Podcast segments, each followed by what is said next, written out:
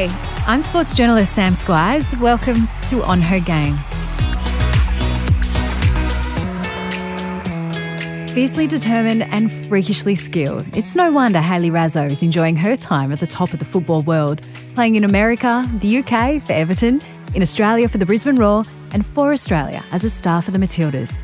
But the thing is, none of this has come easy for Hayley. She's had to work so hard for everything that's come her way. There have been so many times when she wondered whether her dream was coming to an end after missing out on a team, then not being selected for another. But her career was never more at risk than in 2018, when a collision on the pitch saw her break her back and endure a painful recovery. Hayley feared she would never walk, let alone play football again. But now she's stronger physically and mentally than she's ever been before, competing in last year's World Cup and was due to play in this year's Olympics as well. Hayley's story begins as a super active kid on the Gold Coast.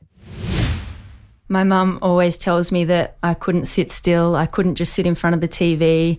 I couldn't be left alone. I always, you know, had to be doing something, running around, playing with somebody, talking to somebody. And I think I'm still a little bit like that. So I haven't changed too much, I don't think. Were you obviously then always a sporty kid if you couldn't sit still? Was she just dying to get you into sport from an early age? Yeah, I played a few sports. I played netball, uh, basketball, touch football, soccer, obviously. Um, I think if I wasn't playing sport, I was doing something like having a kick around with my brother at home. So I was always pretty sporty. So, how did you then first find soccer? What age did that happen? So, I started playing when I was eight, and my brother was playing. So, my older brother was playing, and they needed people to fill in, and I used to just fill in, but I honestly hated it. Really? Uh, yeah, I didn't like it. I didn't want to play. My dad was the coach at the time and he kept saying, like, they need an extra number, just fill in. So I used to just play around with the boys and um, I ended up being not too bad. So kind of stuck to it. So were you the only girl in the team? Yeah, at the time I was, yeah, the only girl playing with the boys. And then as I started to get a little bit older, more and more girls kind of started joining. And I think at around under 14s was then when I went to an all girls team. Really? So not until under 14s did you go into a, full girls team? Yeah. So back then it was just very few girls and mostly boys, whereas it's crazy now because I see so many girls like under eights, under mm. nines, and they're full girls teams. So it's it's great how many people, how many girls are playing now. I guess. Well, I think when you look at the stats, along with netball, it's the most popular sport for little girls. So to not have it until you were 14 at your own girls team. But what, what difference do you think that that made for you playing with the boys and obviously playing with your older brother was the older boys too?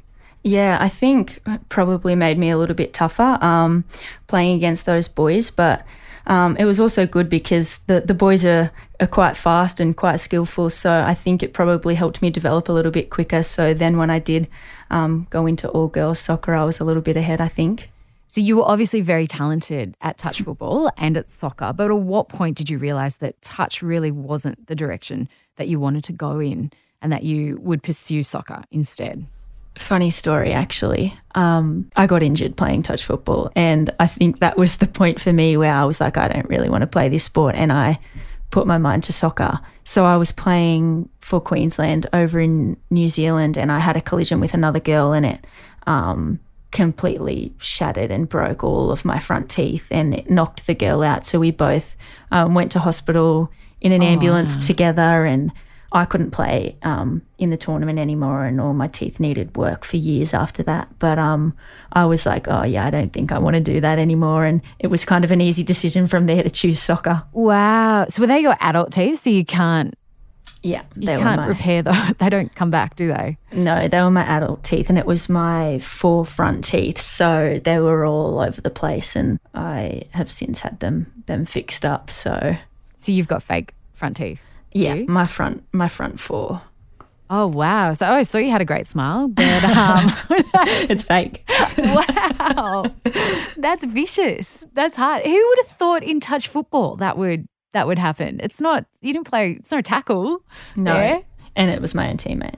Oh, really? we both went to make a touch on a girl and she dived for the try line and we hit like oh, my teeth into no. her head. Yeah, so it's it's a ridiculous story really, Four but it was front teeth. But that was it for you. You were like, yeah. I'm out. I'm gone. Yeah, it made it made the decision for me. were you good? You can say, but you, you didn't like it at first, but were you good? I didn't like it, and I think I was good, and that's the reason. Like, I think other people's parents would tell my parents, Oh, she's good, she's fast, she's going to be good. And I was just like, No, it's not for me. Wow. Even when I was older, my mum was telling me this story just recently, which I couldn't actually remember, but there were like Gold Coast rep teams, and all my friends um, who I played with locally would trial for it, and everyone wanted to meet wanted me to trial for it, and I used to just say no, I don't want to, I don't want to. So I, I think I, I don't know, I mustn't have thought I was very good. Wow. So when did that all change for you then? When did you start actually enjoying it? Was it when you started playing with the girls in under 14s or? Um, yeah, I mean, by that time, I was definitely enjoying it. I think it was just when I was younger, I, I didn't really think it was for me. But a big turning point, I think, for me was when I was playing club locally on the Gold Coast, and then somebody, um, one of the coaches I had, recognised me and said I would be all right for to trial for a W League team, and that's when I I thought, oh, this is probably for me. Yeah. Um, if I'm going to to go and trial for a W League team and kind of start playing in the in the top league in Australia. And that was quite young, wasn't it? Were you 15 or 16 when that happened? I think I was 16. Yeah, it was 2011. I was in year 11 at school. Yeah, right. And then you um you went down was it to Canberra because you wanted to play for your local W League team, the Brisbane Roar, didn't you? Yeah, I did. So at that time, I was in the Queensland Academy of Sport and I was training with the Roar girls, but I never broke into that team. Yeah. Uh, so I was just kind of in the squad. And I was playing locally at Palm Beach on the Gold Coast. And my coach there knew the Canberra United team. And he said to me, like, you should go down and trial. I'll organise it for you. I think you'll make it. And that was when I made the decision to to pack up my stuff and go down there. And I did a three day trial and I got signed with Canberra United after that. So that kind of kick started my career. So you found it hard to break into the Brisbane Roar team, but you also found it hard to break into the QAS squad as well, didn't you? Yeah, um, it was. There was a really good group of girls up there at that time, and I mean, I didn't think I was too bad. I was hoping to to break into the those squads, but it was it was always quite tough. Um, so for me, I had to move away from home and and play a couple of seasons at Canberra, and from there, when I came back, they wanted me to come to Brisbane Roar. Um, so then I got to come home after that. So you, you got to you finally broke into your side, but you had to do it the hard way. Yeah, I feel like I do everything the hard way though. well, I can't wait to tell more of your story because you do, people will soon realise that that's definitely the case. Yeah. Um, but I want to just go back a little bit. Um, you talked about your brother, and you're the youngest of three. You've got older brothers Lachlan and Jordan. Tell me more about your relationship with them. Yeah, so my oldest brother Jordan is disabled. Um, so it's been tough for us growing up. Um, my mum looking after him, but my brother Lachlan, who's just above me, we're like best friends. I have such a good relationship with him. Uh, I always have, and a lot of people say to me, "Oh, but don't you fight sometimes? Don't you argue?" And it's funny because we actually don't. We, I couldn't tell you how many times we've had a fight. We're just so close, and and he's a great person. So it's it's amazing having such a great relationship with my family. I've seen you before being asked who inspires you, and you answered Jordan. Tell me why he's your inspiration. I just think that I'm so lucky and so grateful that I can play sport and that I can study and that I can do everything that I want to do in life. And then I look at him and he's disadvantaged and he can't live a normal life like I do and like everybody else in the world does. And um, so I just look at him and think that I'm so grateful to be doing what I'm doing and I try not to ever take it for granted because I'm so lucky. What do you think having a, a big brother like Jordan taught you, both with sport um, and in and in life? You mentioned there not really to take anything for granted. Yeah, definitely. I think that would be it because I I even look at him and, and it, makes me sad to think he can't even just drive a car. He can't ever have a relationship. He can't play sport. He can't study. He can't work. Um, but I also look at him too, and he's so happy.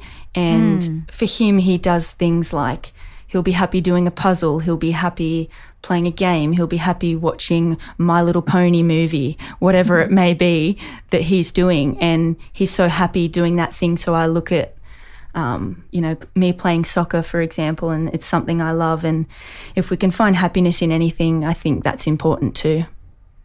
Growing up, did you ever feel like you had to protect Jordan from, from people at all? Yeah, I feel like even still today, if you're walking along with him, people will look at him or you, you see you see the way that he interacts with people and some people are taken aback or afraid and mm. that makes me sad because he's just to me he's just a normal person he's mm. just my brother he's just like everybody else i guess he just shows it differently when you were getting serious about soccer and you you mentioned moving to canberra did you have any female soccer role models or inspirations? Was there anyone that, that you looked up to or were exposed to at that stage? Being completely honest, I didn't. Mm. I just played and I just enjoyed the game. And it wasn't until I went down to Canberra United and started training with them that I think I realised and started to gain role models from players within my team um, but mm. before that, there wasn't really anybody that I looked up to.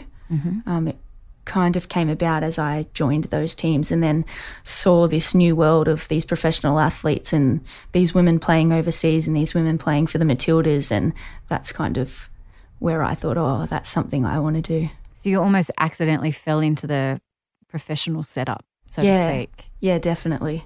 Um, did you look up to? Uh, we talk a lot of female role models, and they weren't exposed to female athletes. But were there any male athletes? Did you did you watch um, or exposed to like the European soccer or football or anything like that that that kind of inspired you? It's honestly really interesting, but I I'm gonna say no. Mm. I hmm. I didn't. I never watched the the EPL, and I didn't support a team. And I think I just used to watch the A League. Um, and. I couldn't even tell you too many players then, but I feel like I just played because I enjoyed the game, but I never really watched too much. And it wasn't until time went on and I started playing at a higher level did I then start watching more soccer and kind of supporting teams. I find it so interesting with your story as well. Um, you get some athletes who who come on the show and they were so, you know, they made the state teams early. They made, um, you know, the under 16s or under 18s national team early. And that kind of built towards their green and gold dream. For you, that didn't happen, did it? You didn't make any of those younger kind of sides except for, for Canberra, but the national sides, it, it happened much later for you. Yeah, for me, it's actually quite backward because I played for Canberra United and then I was selected when Tom Sermanni was coaching um, to go to a Matildas camp.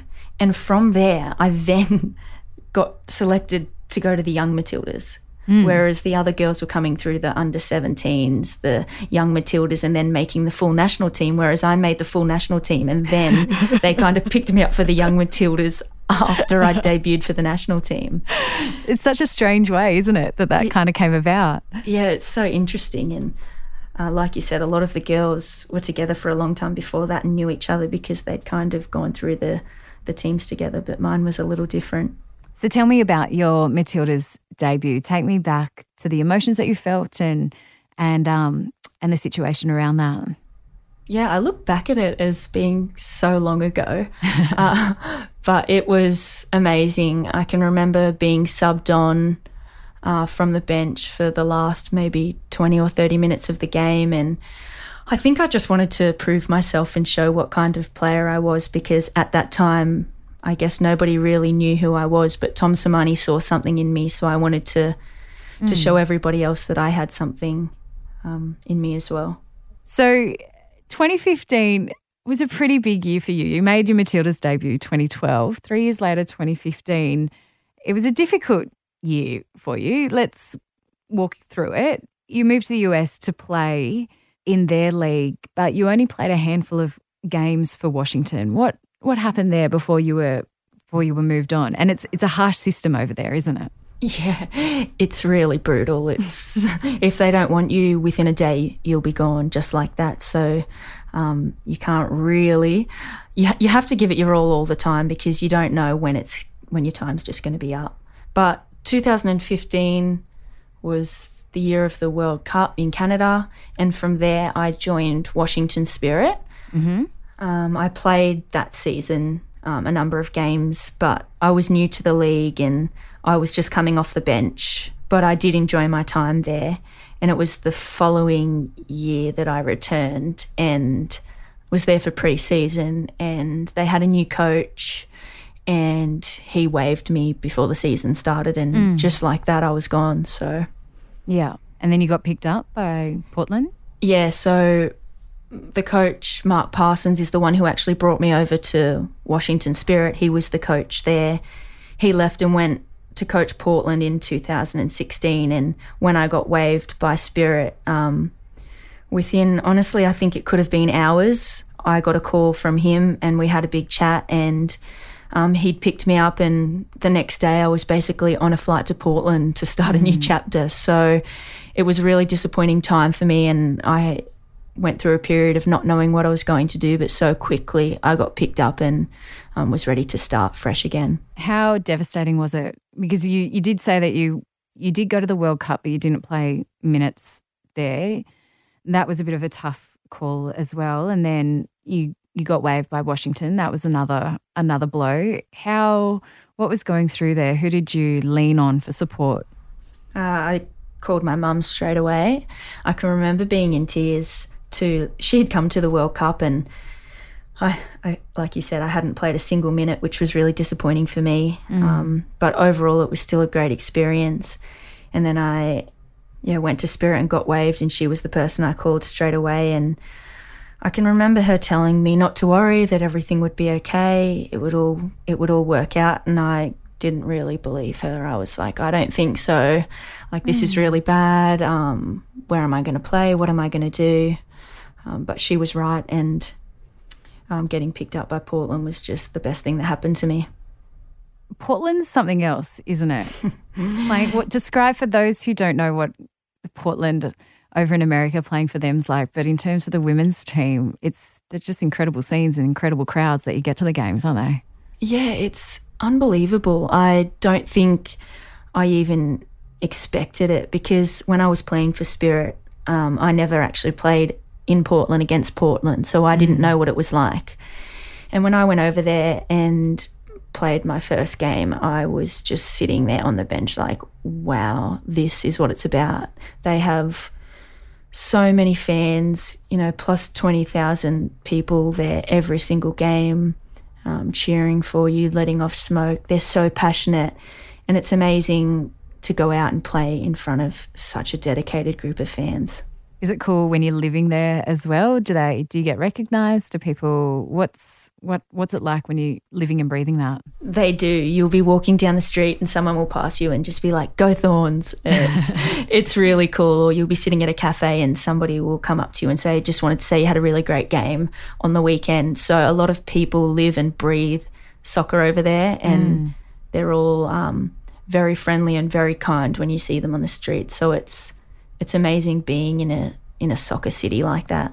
Let's just stay with 2015 because we did describe with the World Cup and not being able to play and then being moved from from Washington. Um, you also had some news about your brother Lachlan as well that he was in a bit of trouble as well. Can you take us there? Yeah, so Lachlan has had trouble with his heart since he was born. Um, and every year, you know, it gets checked up on. And um, in 2015, we found out that he needed to have open heart surgery. And for me, it actually still makes me upset that I wasn't there, that I was overseas. But he said to me before his surgery that he wanted me to stay um, playing overseas. He wanted me to keep doing what I loved, and that while he was recovering, he wanted to be able to watch me play. Yeah. So I knew that it would make him happy if I kept playing over there, but it was it was really hard for me being over there and seeing him go through such a major surgery and knowing that all my family were there going through it as well, and I wasn't. But um, I did have support from some of my friends, some of my close friends um, at Spirit, who I told about what was going on, and I was in touch with my mum um, the whole time. So while he was in having his surgery, I was constantly talking to my mum, and mm. she was keeping me updated. And as soon as he got out, um, you know, I, I got updates as he recovered and as the weeks went on. And like he had said, he got to watch me play while he was recovering in hospital. So I think that was nice too, that I was able to keep playing and, and kind of do it for him and give him something to watch. Yeah. How, um, I feel like I keep going down, but this was a really difficult time for you and it continued on into 2016. You didn't make the Matilda side to play at the Rio Olympics. How how hard was that on you? How tough was that? Yeah, that was really hard. I can remember not being in the squad mm. and watching the girls play. And I was so happy for them, supporting them. But at the same time, there's kind of something missing when you're not there, when you mm. feel like you should be a part of it.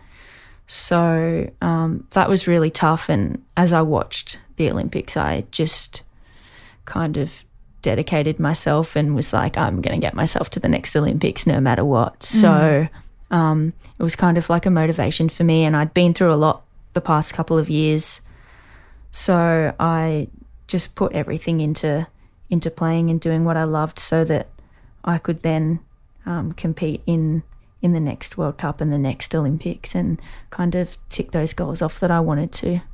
But you insisted on watching their matches. It would have been bittersweet and really difficult to watch. Yeah, it was. I because it's my country, it's my team. I I obviously wanted to support them, but it's definitely bittersweet seeing them win and not being able to enjoy it with them and not being a part of it is hard and especially at something like the Olympic Games. It's you know, if you talk to to everybody in the world, it's something that they would have loved to have done if they could have. So having that opportunity and missing out, it was tough. Because mm. we, we always talk about making what it's like to to make the teams and to have that Olympic Olympic dream come true.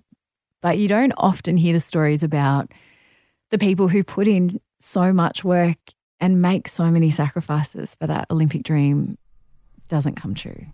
Yeah, and like you said, you don't hear about those stories, but they happen often. At, at the end of the day, it's a it's an 18 player squad, and people have to miss out. And that's why I think you've got to be putting in 100% all the time. You've got to be at the top of your game all the time. You have to be playing consistent minutes all the time um, if you want a chance to make the team. But at the end of the day, the coach makes has to make tough decisions, and there's always people that are going to miss out. And unfortunately, um, that was me. But I I look at it now, and uh, I know that I wasn't in peak condition, and I've gotten myself back to the top. So I'm just hoping to be a part of the next one. When did you, after that Rio Olympics, how soon was it before you were back in the Matildas side? I actually think it was pretty soon after, which was probably even more disappointing for me, knowing that you know I was around before the before the Olympics and then not making the squad and then kind of getting called back into camps after that.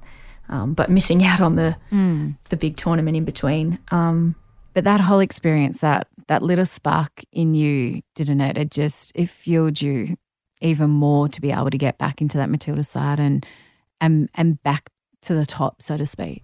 Yeah, definitely. I think not playing at the World Cup and then missing out on the Olympics were two things that drove me. So I had said after that, I want to go to the next World Cup and I want to play minutes. And I ticked that off um, in 2019. So now I just look at the Olympics and uh, know I want to make that squad and play minutes there too. So um, hopefully I'll be able to tick that one off too. August 25, 2018, you're playing for Portland, and it just happens to be against your old side, against the Spirit. And a moment happened which changed everything for you. Take us back to that incident in that match. Mm. Um, I mean, I still remember it so clearly. Just a, a long ball um, coming over the top of their back line. I can remember chasing it down and looking in the other direction and went to head it uh, backwards and just felt an impact in my back that's Um, still to this day, I I think about how painful it was and and how bad it was, and I I I can remember just laying on the ground and and screaming for somebody to help me because it was so painful. I I didn't know what had happened, but I knew something really bad had happened, and um, yeah, I broke my back. Three vertebrae in your back. Straight away, you knew something something wasn't right, didn't you? Yeah, I just the pain was unbelievable. Uh, it was excruciating. I I honestly thought I was dying. It was so bad. I d- didn't see how I was going to make it out of that. What was going through your mind right at that point? I don't remember. I just remember just yelling for somebody to help me that I needed help. And straight away, you know, the medical team, doctors, uh, physios were coming onto the field and I was stretchered off. Uh, my dad was in DC at the time. He was over there watching me play, and I was saying to them, "You need to get my dad. You need to get my dad." Like I don't know how they were going to find him in the stands, but I it's just, just like I need somebody. I need a family member with me, and um, I feel like it took forever. Um, I was getting wheeled around this stadium. I was just saying, like, I just need to be inside. I need to be inside. Um, I can remember eventually somehow getting inside, my dad being there, and just he just held my hand, and the the ambulance came and was taken to the hospital from there. But the whole time it was just I I couldn't lay on my back, I couldn't roll over, I couldn't lay on my side. I didn't know what to do, but it was just this unbelievable amount of pain in my spine. I've seen photos of you being um, stretchered off, and I keep thinking if that's your back that was broken at that stage, it would have been pretty dangerous even to move you or to to roll you at that stage. I, I've actually never really spoken about this, mm. but I'm it it really affected me the way they treated me, mm. and I think something needs to be done about that because for for them to know that it was my back mm. and for them to roll me, to touch my back, to move me back, to pick me up, to put me on a stretcher, to then put me on a on a golf cart and we're wheeling around this stadium this whole time I haven't been stabilized. I haven't been put on a spinal board. I haven't got a spinal collar on.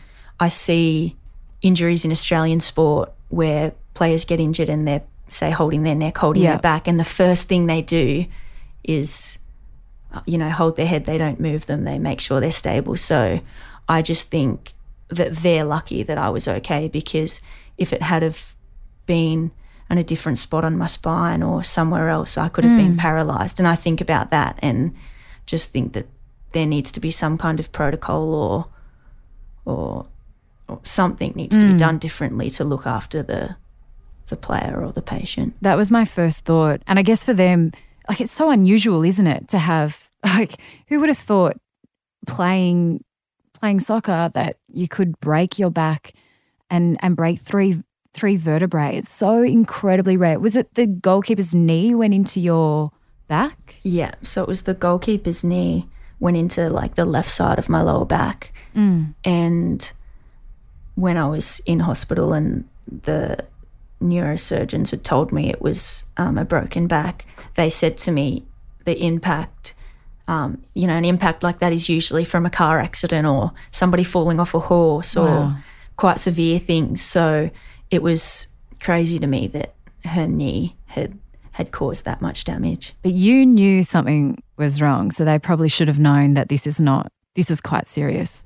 Yeah. The pain that you were you were experiencing at that stage. Yeah, exactly. And my mum was watching back at home, and she's actually a nurse. Hmm. And I've obviously spoken to her about it afterwards, and she felt the exact same. She hmm. just couldn't believe that I was just lifted off. She could see in my face. She was watching and knew that I wasn't okay and that something was wrong. And the way that um, it was all handled doesn't really sit right with her either. No, as I say, I just saw, remember seeing it, just thinking, oh, I just don't know if that's how you should be doing it if a back is involved, and thinking about the excruciating pain that that you must have been going through at that time.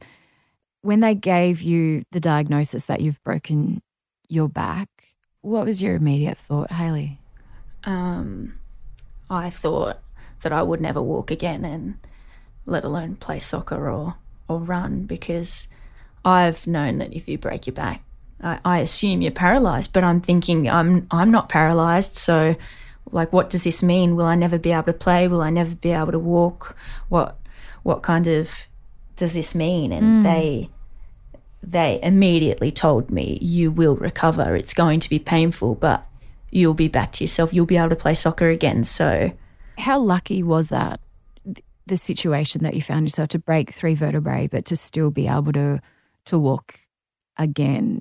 Considering, as you said, we all know you just don't mess with your spine and your back. How lucky were you in that situation? yeah, I I think I was extremely lucky and like I said it it was all dependent on the spot that she hit me in and fortunately it wasn't somewhere that caused me to be paralyzed or fortunately it, you know the damage wasn't so bad that when they moved me uh, something something could have happened so um, I think I was very lucky and although I went through such a serious um, recovery and rehabilitation I still look at it as that I was very lucky to to come out of it the way I did and be back to completely normal again. And the recovery. The recovery was tough. Take us there. How long were you in hospital and what was that recovery like? Yeah, the recovery was was really bad. Um, I my dad left the following day as he had a flight back to Australia, and my mum, hearing the news, obviously being my mum, um, got on a flight and flew straight over uh, to be with me. So she was basically there my whole um, time in hospital and my recovery. Although when she was flying over, it felt like forever until she got to me. it felt bet like it it, was days. But um, when she got there, it was just amazing to have her there because I was in hospital for. To be honest, I can't remember the exact um, times, but I think it might have been three weeks. So I think I was in hospital for a week and then I moved to a rehabilitation hospital where I stayed for about two weeks. Yeah. And what was that like in in the hospital with with your mum? I hear she she made an effort to inspire you, didn't she? That whole time that you were in hospital. Yeah, she did. And she actually did everything for me. So I don't think I would have been able to get through it. Otherwise, she would, um, you know, take me to the shower, take me to the bathroom, put my hair up, brush my hair, put my socks on, dress me, everything, literally everything. Pull my sheet up because I couldn't do it for myself, move my pillow if, like, you just think of every single little tiny thing, and she was doing it all for me. And she continued to do that, and she never showed that anything affected her. And um, she put my jersey up in my room. Um, I had my birthday while I was in hospital, and she, I kid you not, bought the whole gift shop for me because she didn't want me to miss out on having my birthday. Every little thing she could find, I had it. And I just thought, oh, this is going to be one of those birthdays where I'm just here and I'm just doing my rehabilitation. But she made it really special. I got a cake, I had balloons. It was just amazing. She, she really helped me get through it, and um, I, I was so lucky to have her there. What was that process like to walk again? It was challenging to say the least. The first day they got me out of bed, I had this really big walking frame thing. Um, I couldn't even sit up. That was a problem. I actually couldn't sit. So, to, for me to be able to stand up, I had to be able to sit up. So, I can remember the nurses like pulling me up to sit on the edge of the bed, and I was just in excruciating pain. And then they said, You're going to stand up. Mm. And I was like, Oh, this is going to be really bad. And they pulled me up, and I stood up, and I was holding on to the walking frame. And they were like, Take a few steps. And I'm like, I can't. And they're mm. like, you know, you need to take a few steps. And they're trying to help me. We're just going to get to the windowsill, which was like four steps from my bed. And I was like, I don't, I honestly don't think I can. And anyway, with their help, I took these four, s- four steps, held onto the window frame, and just tears running down my face mm. because it was so painful. And I was like, I can't even take a couple of steps. Like, how am I going to be able to walk again? How am I going to walk down the corridor? Mm-hmm.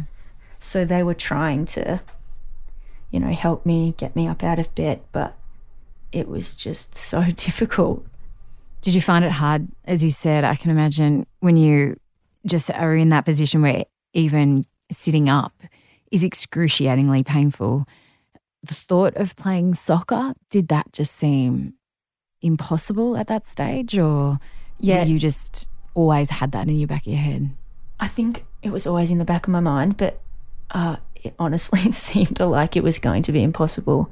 They would try and sit me in the chair to eat a meal because the when I was sitting down, it was so painful. So they wanted me to try and you know build up my tolerance to it. Mm. Um, I couldn't even sit. So then to think, oh, I'm going to go put my jersey back on and run around and play soccer again, it was just like such a distant thought. But in the back of my mind, I, I just thought I want to play in this World Cup. That was what was basically my driving factor. I was like, I want to play in the World Cup. So everything I do is going to be so I can play in this World Cup. How soon before you were doing something like running from when you broke your back? So I think in January was when I started running again. Um, so August was my injury, and then back in January I started running and training with Brisbane Roar again. But in terms of like just trying to get strength back into your back, but also into your legs, after you know going from not even being able to sit up, can you take us through? Did you have to do any extra work more than your? How much extra work you had to put into that, and strength work as well?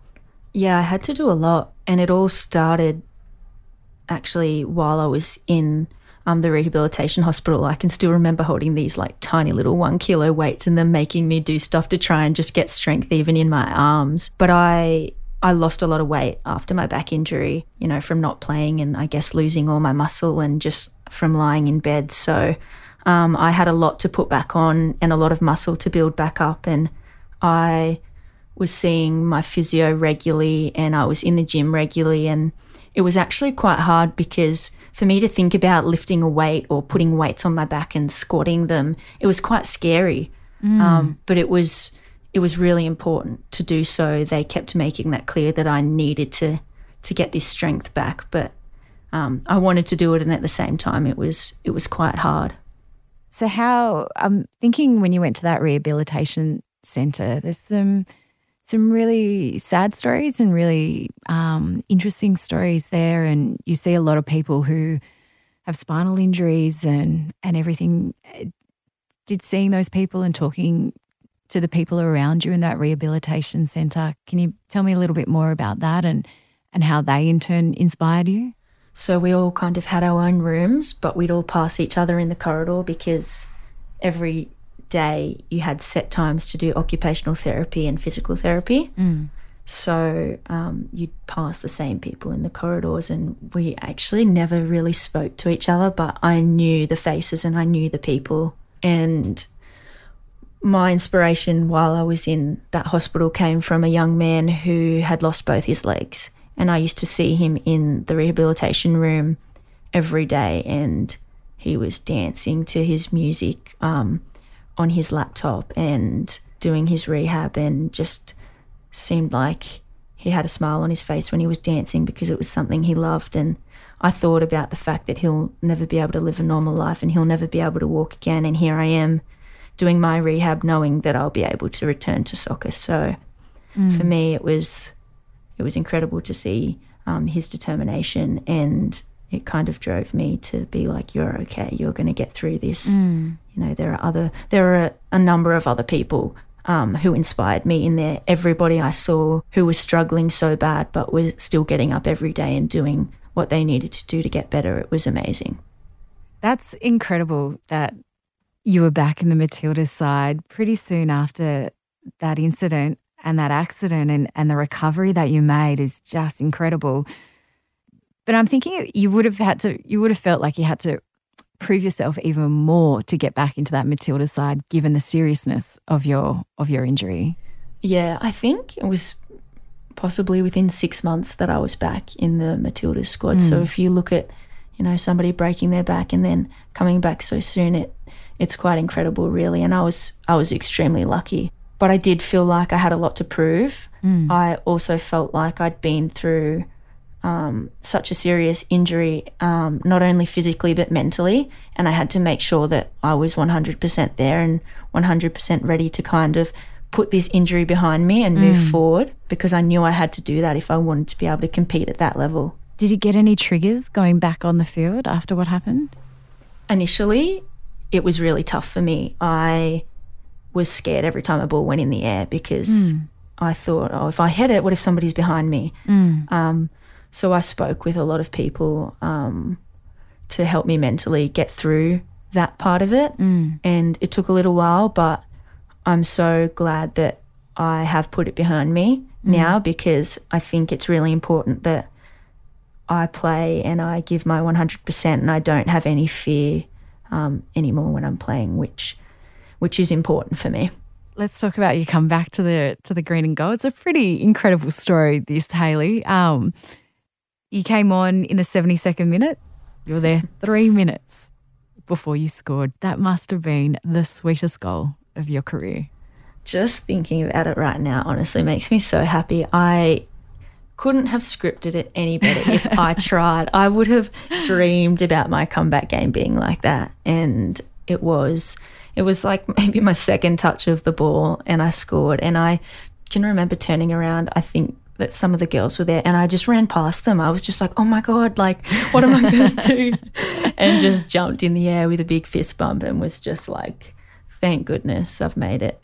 Saying that, you're playing the best football of your whole career. Is that because obviously everything you've you've gone through? Is that why now you just don't take anything for granted? And did it did it do something to you mentally and and both physically? Obviously physically, but more mentally. Yeah, I think so. Um, exactly. Not taking anything for granted. Um, knowing that every time you step on the field, you've got to give it your all because you don't know when it could be taken away. And I, I feel like I'm at the peak of my game, and I'm really happy. And I think those two things kind of go hand in hand. So being fit, but also enjoying myself and enjoying my football, it makes it that much better. Um, you played in the 2019 World Cup. That's one box ticked. Yeah. Um, Tokyo Olympics were next, and you're in line to play at the Tokyo Olympics. Uh, the Matildas qualified, but what effect did that postponement have of the Olympics have on you girls? Yeah, it was it was tough. We were all really looking forward to it and we just qualified, but at the same time I was a little bit worried that the Olympics was going to be cancelled. So for it to just be pushed back a year, um, you know, for the safety and because of the situation in the world right now, kind of didn't seem like such a big deal. I was like, it's still going ahead. That's great. Um, I tried to look at the positives as more time to train, more time to get fit, more time to get better, and then we can all come back together and, and still compete at the games. So I'm just really looking forward to it. COVID's also given you some rare time at home, hasn't it? Yeah, it's been amazing. I was over in the UK, and as soon as everything started happening with COVID, they flew me flew me straight back home, and I don't really get this time at home with my family, so I have been uh, enjoying it so much. It's been incredible, just day in day out, spending time at home with my family, with my pets. so it's it's great. The 2023 World Cup, let's talk about that. It'll be in Australia and New Zealand. Where were you when that was announced at 2 a.m. in the morning? So I actually went to sleep and then set my alarm for 1 a.m. and got up. And my mum and brother got up with me. Cool. And we sat in front of the TV. And for so long, nothing was going on. And that was the worst part. I was texting other girls on the team. I'm like, is your screen black? Is, is anything happening or is it just mine?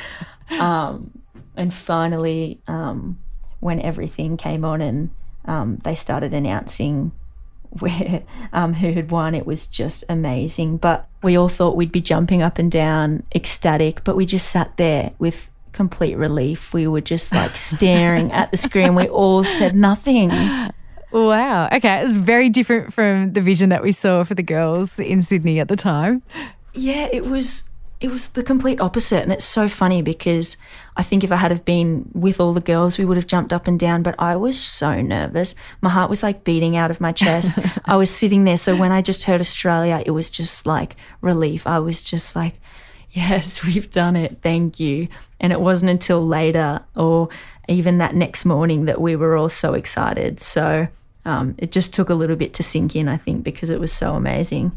We've talked about your story and how you're almost an accidental athlete in the fact that um, you didn't know that, you know, what the life that you're living now could could be possible because you didn't see um, any stars on the big stage and any women on the big stage as well. Do you think about what of what effect having an event like that could have had on you if you, if you were little and you could have seen an event like we're going to see in 2023 on Australian soil? Yeah, definitely. I think I'd be telling a different story right now if when I was younger there was, uh, you know, a World Cup on home soil that I could have gone to and watched and and seen these amazing athletes compete and kind of had somebody to look up to. But we didn't have that. So now I look at it and, like I said, seeing how far the game has grown, I just think that so many young girls and boys are going to be are going to be inspired by us, and they're going to have um, you know people to look up to and something to aspire to for when they're older that they can do the same thing, compete in World Cups and play at the top level. Is it was it also incredible to see the kind of support that this news got across mainstream media, across social media, um, right across the country. It was a water cooler conversation. What was that like to see that kind of response? Yeah, it was amazing. And seeing um, our team on front pages, back pages of papers, uh, that was incredible too. And I think that shows in itself just how much it's grown and how much women's soccer is is continuing to rise. And I think by having a tournament like this in a few years on home soil, it's just going to skyrocket. Um, you know, participation levels, everything for for women's sport in general in Australia. We end every podcast by asking our guests what message they have for their 10 year old self. If you could go back in time and talk to little Hayley, what would you tell her? I think I would tell myself not to worry so much and to be positive. When I look at my mum, she's so positive all the time. And I think that's such an important trait to have to always look at the positives of a situation. But I also think that I would tell myself um, if you have a dream or you have a goal, that you can achieve it if you put your mind to it even if people tell you you can't or they might not believe in you, as long as you believe in yourself and have the determination that you can achieve whatever you want. Hayley, you're incredible. It's an amazing story and it's only just started. Thank you for joining me on On Her Game. Thank you so much.